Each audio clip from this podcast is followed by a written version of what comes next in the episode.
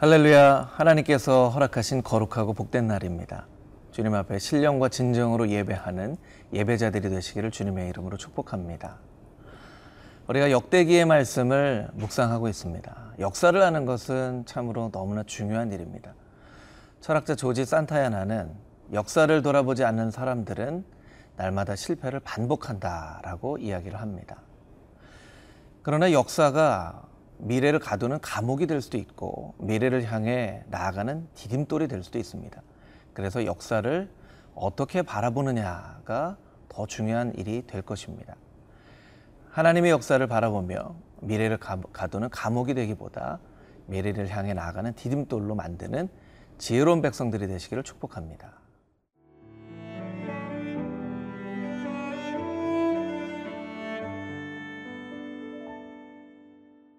역대상 11장 10절에서 47절 말씀입니다. 다윗에게 있는 용사의 우두머리는 이러하니라. 이 사람들이 온 이스라엘과 더불어 다윗을 힘껏 도와 나라를 얻게 하고 그를 세워 왕으로 삼았으니 이는 여호와께서 이스라엘에 대하여 이르신 말씀대로 함이었더라. 다윗에게 있는 용사의 수효가 이러하니라. 항몬 사람의 아들 야소부함은 30명의 우두머리라.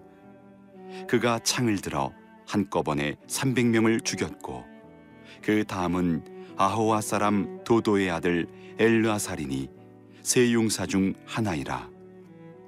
그가 바스탐밈에서 다윗과 함께 있었더니 블레셋 사람들이 그곳에 모여와서 치니 거기에 보리가 많이 난 밭이 있더라. 백성들이 블레셋 사람들 앞에서 도망하되 그가 그 밭 가운데에 서서 그 밭을 보호하여 블레셋 사람들을 죽였으니 여호와께서 큰 구원으로 구원하심이었더라.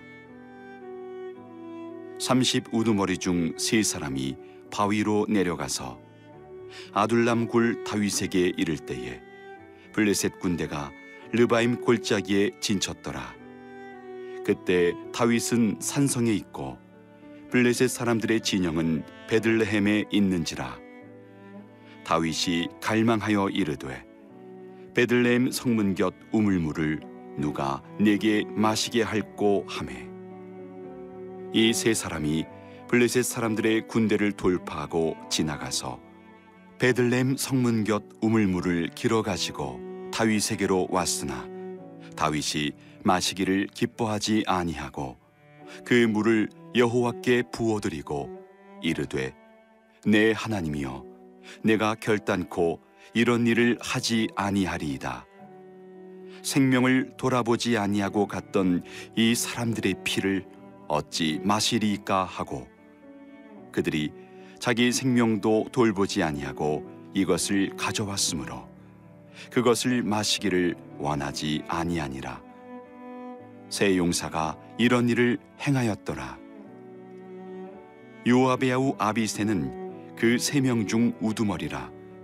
그가 창을 휘둘러 300명을 죽이고 그 세 명 가운데 이름을 얻었으니 그는 둘째 세 명 가운데 가장 뛰어나 그들의 우두머리가 되었으나 첫째 세 명에게는 미치지 못하니라. 갑셀 용사의 손자 여호야다의 아들 분하야는 용감한 사람이라. 그가 모압 아리엘의 아들 둘을 죽였고 또 눈 올 때 함정에 내려가서 사자 한 마리를 죽였으며 또 키가 큰 애굽 사람을 죽였는데 그 사람의 키가 다섯 규빗이요 그 손에 든 창이 배틀채 같으나 그가 막대기를 가지고 내려가서 그 애굽 사람의 손에서 창을 빼앗아 그 창으로 죽였더라. 여호야다의 아들 분하야가 이런 일을 행하였으므로 세 용사 중에 이름을 얻고 30명 중에서는 뛰어나나 첫째 세 사람에게는 미치지 못하니라. 다윗이 그를 세워 시위 대장을 삼았더라. 또 군사 중에 큰 용사는 요압의 아우 아사헬과 베들레헴 사람 도도의 아들 엘하난과 하롤 사람 삼훗과 빌론 사람 헬레스와 드고아 사람 이케스의 아들 이라와 아나도 사람 아비에셀과 후사 사람 십부게와 아호와 사람 일레와 느도바 사람 마하레와 느도바 사람 바나의 아들 헬렛과 베냐민 자손에 속한 기부아 사람 리베의 아들 이데와 비라돈 사람 분하야와 가스 시내가에 사는 후레와 아르바 사람 아비엘과 바하룸 사람 아스마웻과 사알본 사람 엘리아바와 기손 사람 하셈의 아들들과 하랄 사람 사게의 아들 요나단과 하랄 사람 사갈의 아들 아히암과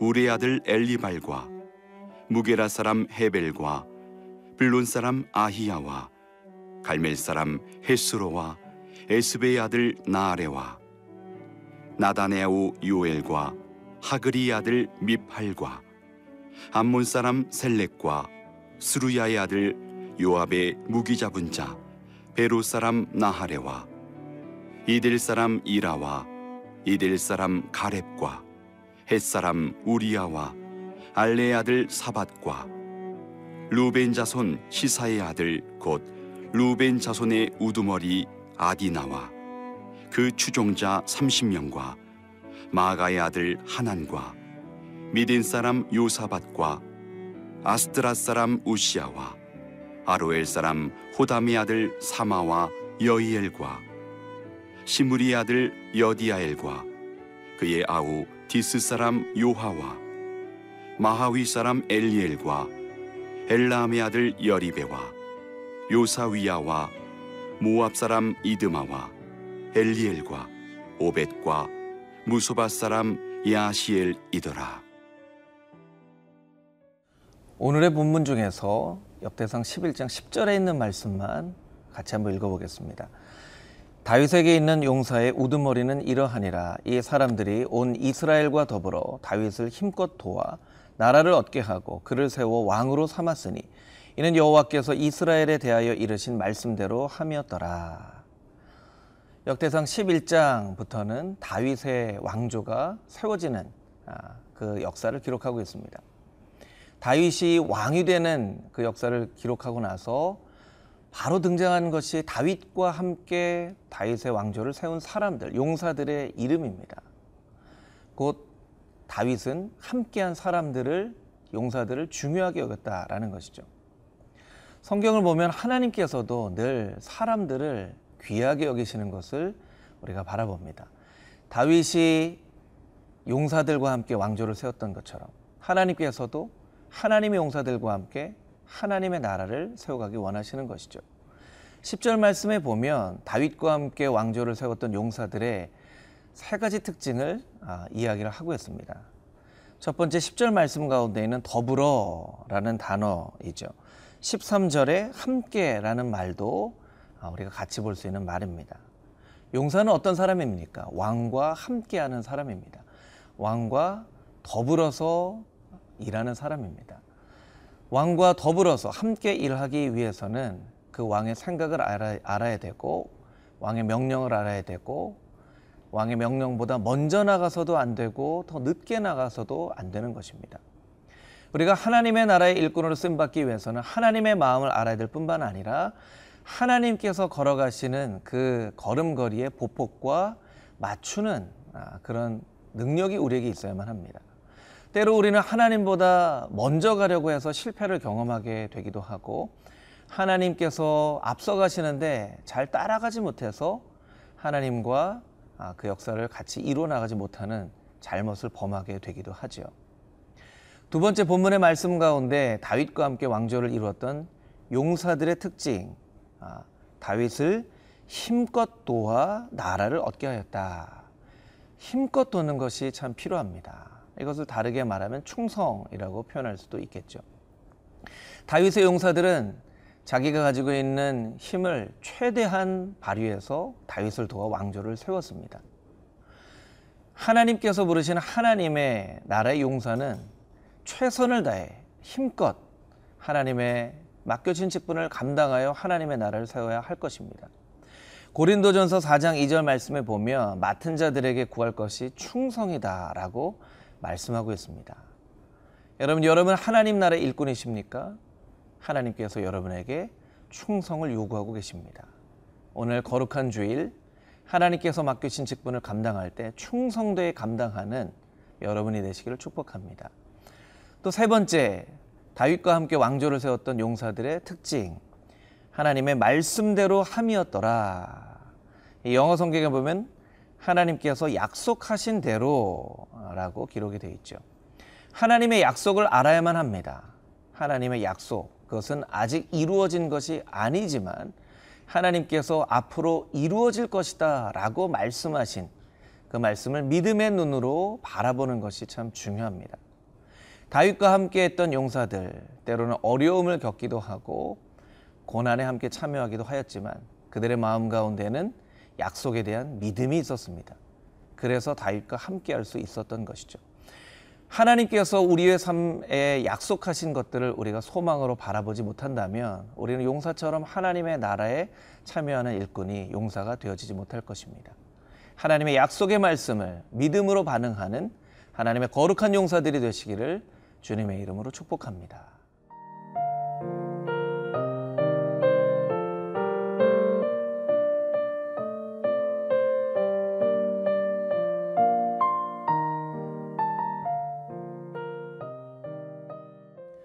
오늘 본문 15절 이하에 보면 또한 용사에게서 발견할 수 있는 아, 또두 가지 사건 아, 우리가 살펴볼 수 있는데요. 16절 이하에 있는 말씀을 같이 한번 읽어보도록 하겠습니다. 그때 다윗은 산성에 있었고 블레셋 사람들의 진영은 베들레헴에 있는지라 다윗이 갈망하여 이르되 베들레헴 성문 곁 우물물을 누가 내게 마시게 할꼬 하매 이 세 사람이 블레셋 사람들의 군대를 돌파하여 지나가서 베들레헴 성문 곁 우물물을 길어 가지고 다윗에게로 왔으나 다윗이 마시기를 기뻐하지 아니하고 그 물을 여호와께 부어드리고 이르되 내 하나님이여 내가 결단코 이런 일을 하지 아니하리이다. 생명을 돌아보지 아니하고 갔던 이 사람들의 피를 어찌 마시리이까 하고 그들이 자기 생명도 돌보지 아니하고 이것을 가져왔으므로 그것을 마시기를 원하지 아니하니라. 새 용사가 이런 일을 행하였더라. 다윗이 블레셋과 전투를 하는 중에 아, 다윗의 마음이 참 약해졌어요. 그래서 아 블레셋 곁에 있는 그 우물물의 물을 마실 수만 있다면 하고 갈망하였다라고 본문의 말씀을 이야기가 이야기하고 있죠. 그런데 다윗이 이 혼자 하는 것과 같은 이런 이야기를 듣고 새 용사가 죽음을 무릅쓰고 블레셋 진영에 들어가 그 물을 길어옵니다. 그리고 그것을 보게 된 다윗이 깜짝 놀라 그 물을 부으며 어떻게 생명을 무릅쓰고 간 이 사람의 피, 피를 마실 수 있겠느냐 이렇게까지 이야기를 하게 되는 것이죠. 이 새 용사를 통해서 우리가 알 수 있는 것은 무엇입니까? 다윗의 마음을 이해하려고 늘 애썼다는 것입니다. 우리가 하나님의 나라를 참여하는 용사와 일꾼이 되기 위해서는 늘 하나님의 마음이 어디 있는지를 살펴보는 그런 영적인 태도가 우리에게 필요합니다. 하나님의 마음은 이 세상을 향하여 또 어떤 곳에 시선을 가지고 계실지, 또 어떤 마음을 가지고 계실지를 늘 살피는 그런 자세가 필요하다라는 것이죠. 잠언 25장 13절 말씀에 보면 이런 말씀이 있습니다. 충성된 사자는 그를 보낸 이에게 마치 추수하는 날에 얼음 냉수 같아서 능히 그 주인의 마음을 시원하게 하느니라. 여러분 모두가 주님 앞에 충성된 사자가 되어서 하나님의 마음을 시원케 해드리는 그런 일꾼들이 되시기를 주님의 이름으로 축복합니다.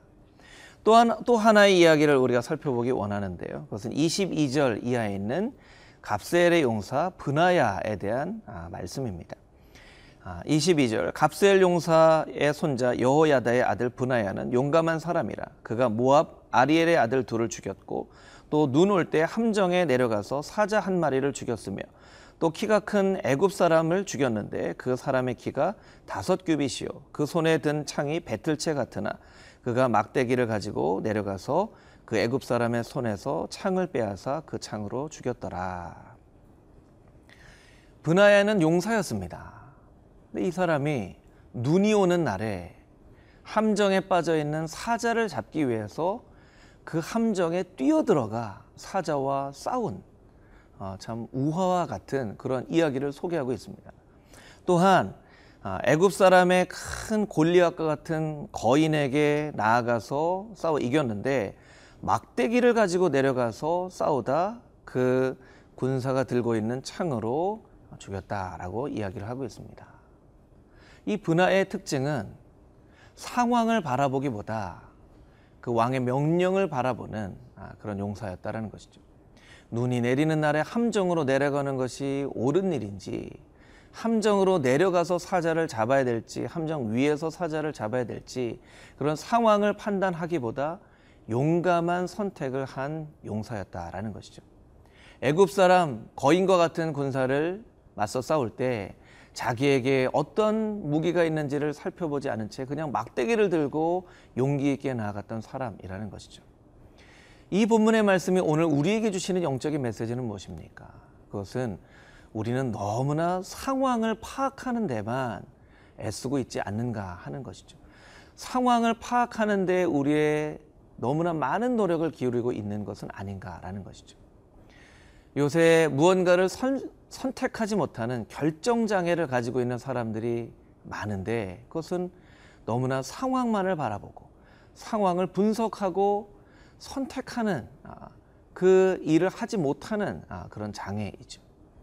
분하회를 통해서 우리가 알게 되는 것 그것은 무엇입니까? 상황을 바라보기보다 하나님의 말씀을 믿고 용기 있는 결단을 내리는 것이 우리에게 필요하다라는 것입니다.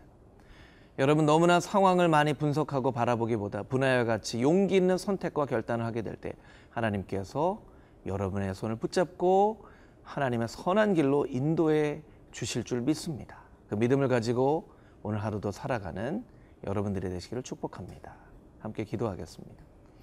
하나님 다윗과 함께 하나님의 나라를 세웠던 그런 용사들과 같이 하나님께서도 우리를 용사로 부르시는데 주님 제가 여기 있습니다.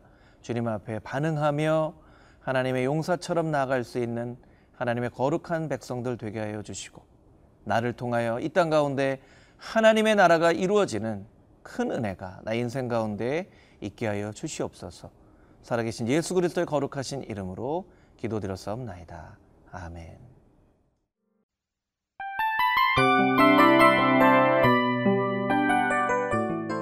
이 프로그램은 청취자 여러분의 소중한 후원으로 제작됩니다.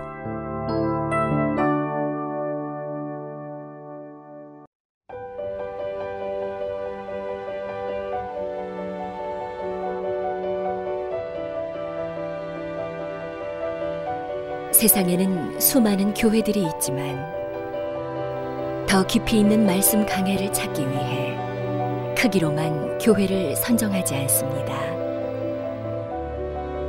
보다 좋은 영적 콘텐츠를 더 많이 나누기 위해 방송비를 받지 않습니다. 1년 365일 복음만 전하고 싶어서 우리는 광고를 하지 않습니다. 온누리의 복음을 땅끝까지 CGN TV와 함께 땅끝 성교사가 되주세요